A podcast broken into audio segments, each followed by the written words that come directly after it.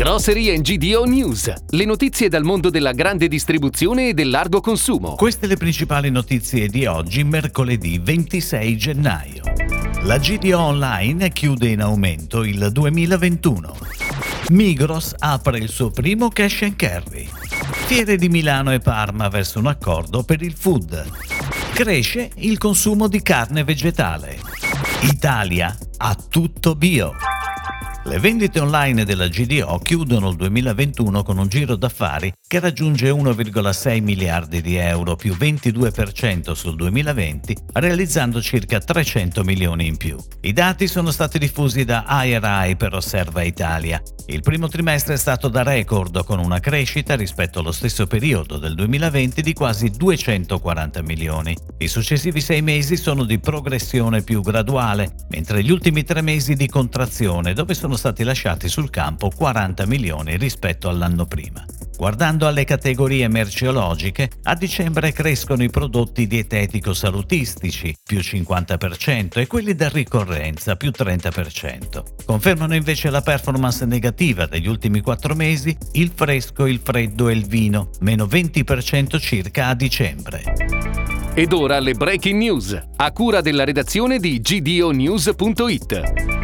Dopo la recente acquisizione del ramo d'azienda del gruppo Lalco Grandi Magazzini e dei suoi otto grandi magazzini a marchio Altasfera, Migros riapre in tempi record il primo cash and carry a Lonato in provincia di Bergamo. Il nuovo supermercato sarà rivolto e accessibile agli operatori economici possessori di partita IVA. L'investimento di Migros, finalizzato nel dicembre scorso, è stato di 31,5 milioni di euro. La società sta sviluppando una moderna piattaforma e-commerce per fare la spesa presso la propria attività a qualsiasi ora, per poi scegliere se ritirarla sul punto vendita dalle 6 alle 24 o riceverla a domicilio.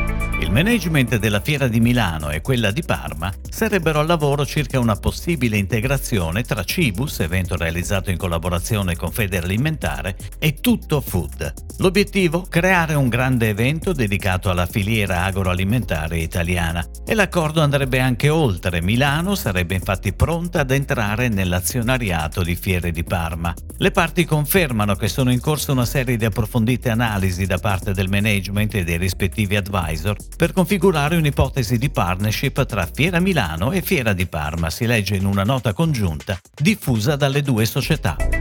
Cresce sempre di più il consumo di carne vegetale. Eura, la startup di carne a base vegetale a più rapida crescita in Europa, ha annunciato di aver più che raddoppiato il numero di famiglie che consumano i prodotti Eura rispetto allo scorso anno. L'azienda ha chiuso il 2021 con 17,7 milioni di euro di fatturato, in crescita rispetto agli 8 del 2020. Il 2021 è stato l'anno di maggior successo dalla sua nascita e ha consentito a Eura di ampliare il suo raggio d'azione a 20 paesi rispetto ai 13 dell'anno precedente.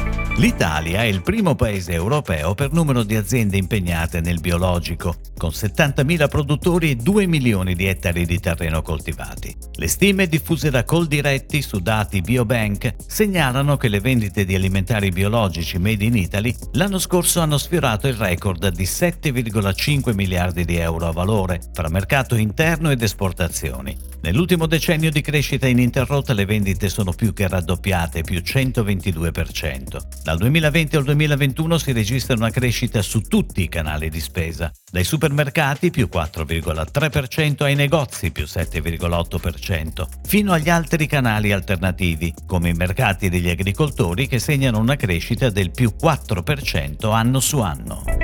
È tutto, grazie. Grocery GDO News torna domani. Buona giornata.